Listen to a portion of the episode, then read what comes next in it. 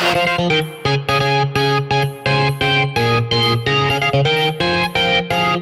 أسعد الله أوقاتكم بكل خير أينما كنتم وأينما تواجدتم وحياكم الله جميعا في بودكاست إكسترا سبورتس. معي أنا هيثم عبيد ويأتيكم هذا البودكاست كل عطلة نهاية أسبوع. أما اليوم فهذا البودكاست تحت عنوان رحلة الخيميائي. سنتكلم اليوم عن سوق الانتقالات الأوروبية المتعلقة بكرة القدم وسنربط بين حركة الانتقالات ورواية الخيميائي للكاتب باولو كويلو الذي دائما ما نجد نزعة روحية وصوفية وأحيانا ما وراء علم النفس أو ما يسمى بالباراسايكولوجي وهذا هو طبع كتابات الكاتب البرازيلي فأحيانا يحتاج القراء من يعيد المعنى لوجودهم ويخبرهم بأن لحياتهم هدف وأن العبثية والميكنة والبرود الموجود في الحضارة الحالية ليست نهاية المطاف. فلماذا اخترت رواية الخيميائي تحديدا لتناول الميركاتو الصيفي؟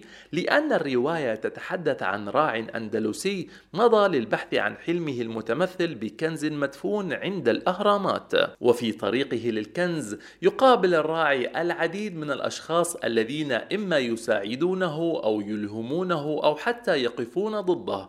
ويواجه الراعي أيضا الكثير من المواقف الصعبة والأفكار المحيرة واللحظات التي تتطلب إلى شجاعة واللحظات التي تتطلب إلى تفكير وبصيرة. وهذا بالضبط ماهية وتعريف سوق الانتقالات.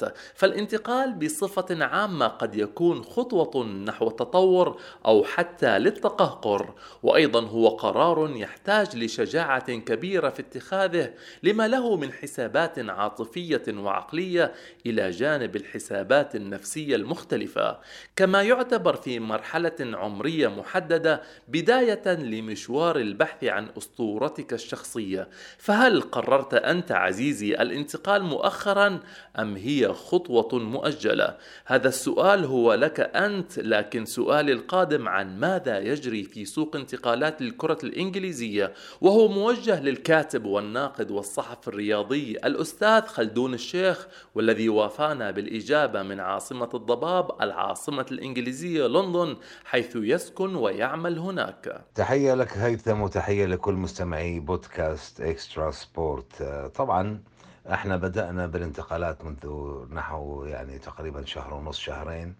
وطبعا الأندية الإنجليزية دائما سباقة ورائدة في يعني الانتقالات حتى الآن وصل 155 لاعبا جديدا إلى الأندية الإنجليزية. أنفقوا تقريبا 440 مليون جنيه استرليني ما يقارب نصف مليار يورو. فطبعا هذا كله مبلغ كبير في وقت يعني صعب. ما زالت الحالات مرتفعة بوباء كورونا. طبعا إصابات كورونا تزيد ورغم رفع الإغلاق الكامل في بريطانيا إلا أن هناك حديث عن قرب الإغلاق.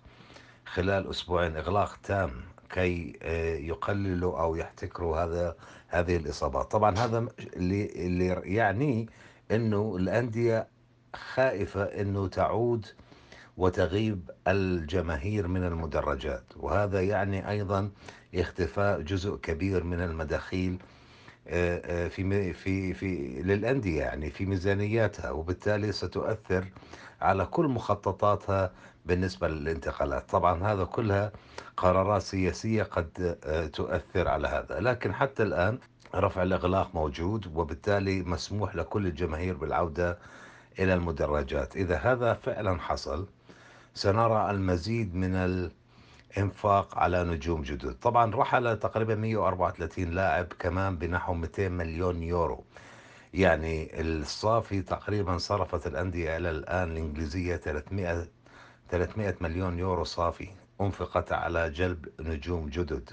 وما زال يتبقى تقريبا أكثر من شهر على إغلاق سوق الانتقالات. يعني في نهاية أغسطس أول سبتمبر ستغلق نافذة الانتقالات الصيفية. لكن حتى الآن جذب الأنظار طبعا أكبر صفقة كانت لمانشستر يونايتد. نحن نعرف يونايتد كان له أكثر من سنتين وهو يحاول ضم نجم بوروسيا دورتموند جيدون سانشو. طبعا هو عاد إلى مدينة مانشستر. كان في أكاديمية مانشستر سيتي عندما رحل إلى دورتموند. هو طبعا لندني ابن مدينة واتفورد وطبعا هو جناح موهوب. لم نره بصورة كبيرة في اليورو كان هذا خطأ من ساوثجيت لكن عموما نجح يونايتد أخيرا في ضمه. أيضا يبحث يونايتد طبعا حل هو مشكلة الجناح الأيمن عنده ثلاث مراكز يحاول أن يعالجها. منها أيضا قلب الدفاع وهو آه، مدافع ريال مدريد آه، رافائيل فاران. طبعا صار في اتفاق وافق الريال على عرض آه، يونايتد. طبعا فاران already موافق أو اتفق مع يونايتد على الراتب وعلى كل شيء. المراكز الأخرى اللي بيبحث عن معالجتها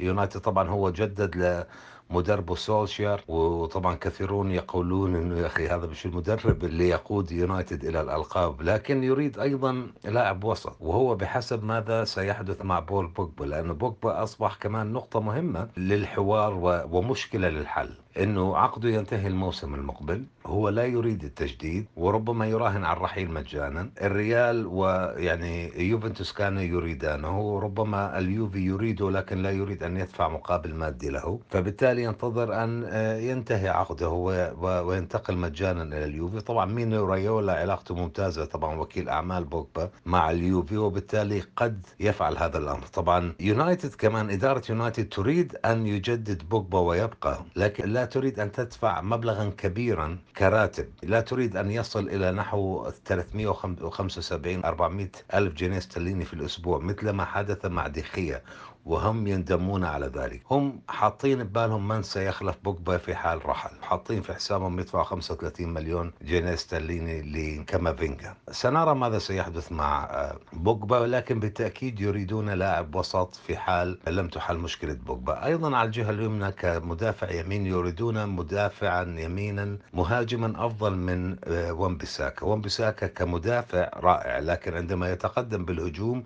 تأثيره آه، متواضع أو أو قليل ليس بالمستوى المطلوب.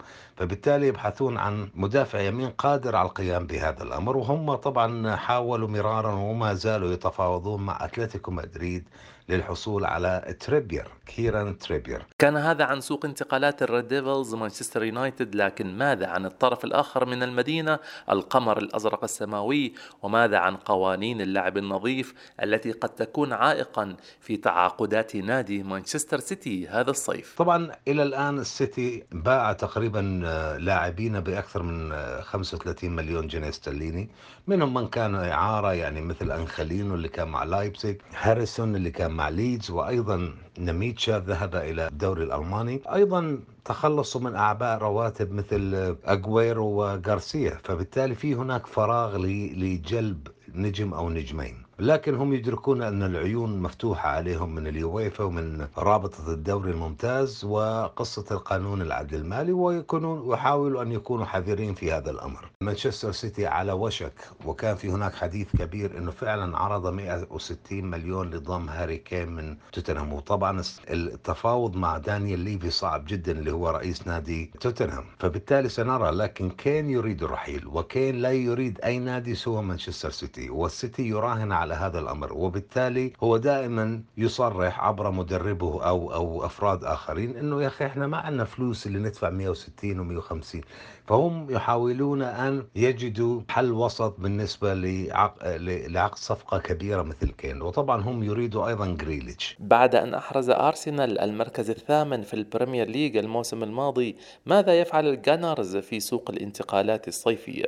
على فكرة أرسنال من يوم ما فتحت سوق الانتقالات في أول شهر ستة ارتبط به ما لا يقل عن 50 أو 60 لاعبا. كل يوم نشوف أربع خمس أسماء جديدة. أرسنال يريد هذا اللاعب وذاك. إلى الآن حسم صفقة طبعا لوكونجا لاعب وسط شاب من أندلخت البلجيكي يعني بحدود 15 مليون جنيه استرليني وأيضا نونو تافاريس اللي هو مدافع يسار عشان يساعد مدافع اليسار آه، تيرني. فبالتالي حل هذه المشكلة. لكن أنا بالنسبة لي في خيبة بإدارة النادي ككل مش معروف. أنا مش فاهم شو أرتيتا بده ما هي الخطة اللي بده يلعب فيها.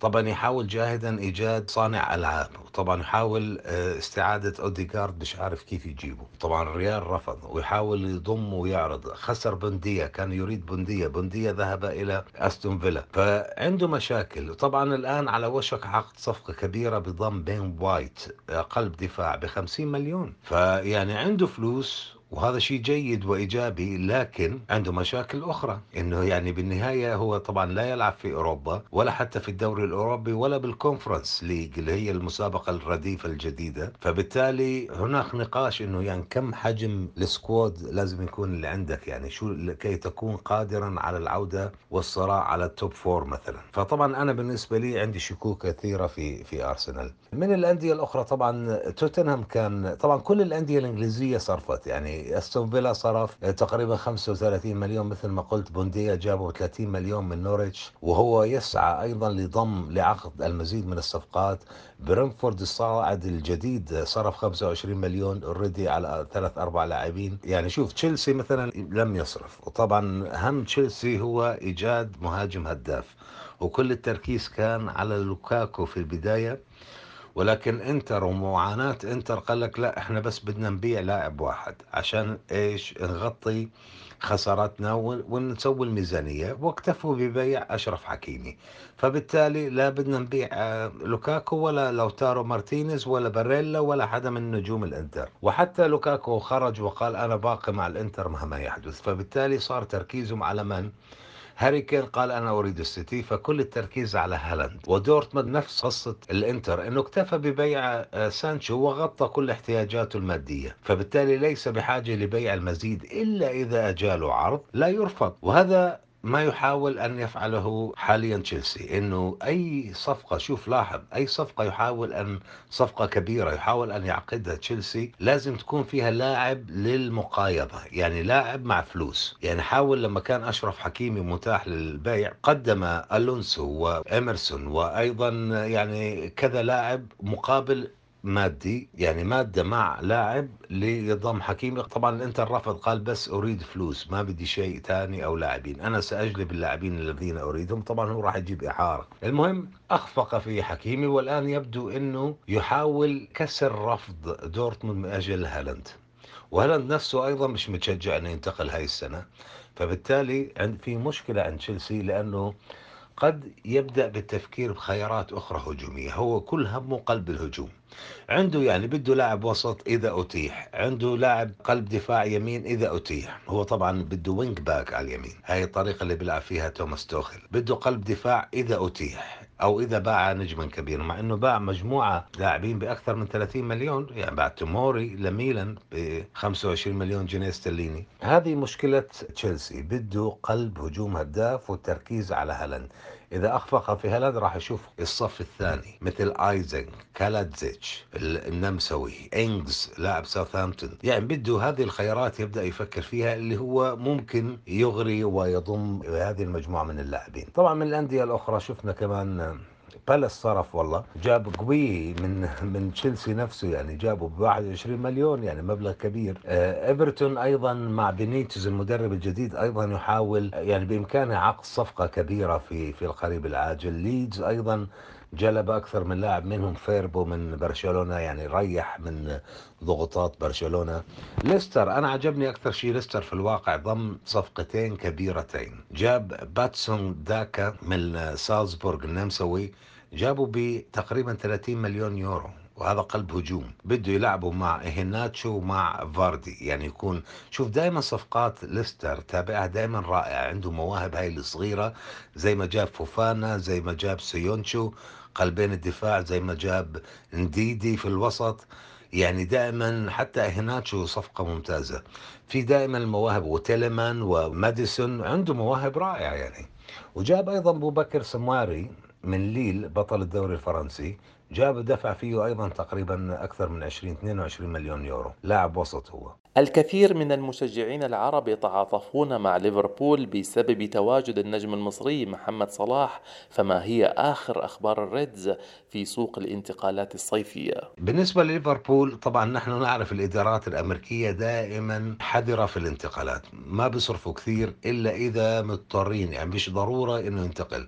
إنه يدفعوا فلوس آه، للانتقالات. طبعا هم عقدوا صفقة كبيرة في مطلع الانتقالات. جلبوا إبراهيم كوناتي من لايبسك ودفعوا فيه تقريبا 36 مليون جنيه استرليني يعني 40 مليون يورو. وسكتوا. هل سيجلبوا لاعبا لتعويض غياب فينالدوم؟ لا أعتقد. شوف لا أعتقد.